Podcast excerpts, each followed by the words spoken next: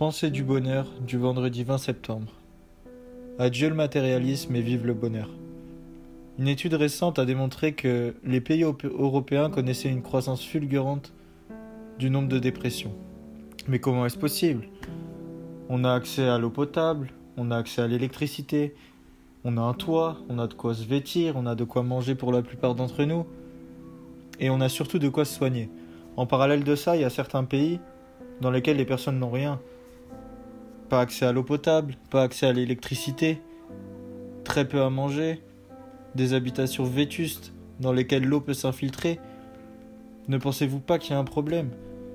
Si j'évoque ce fait, c'est en aucun cas pour créer de la pitié, mais juste pour nous aider à prendre conscience qu'en ayant beaucoup, on n'est pas forcément heureux.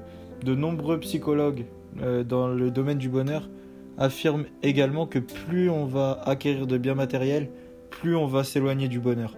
Encore une fois, c'est une généralité et plein de situations au cas par cas peuvent, peuvent varier. Mais ce que je voulais dire dans cette pensée du bonheur de, du 20 septembre, c'est qu'on a tout pour être heureux.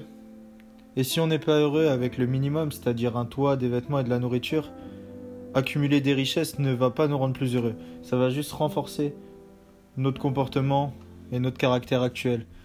Alors essayons d'être plus heureux avec ce qu'on a. Et pour ça, ça peut être très simple.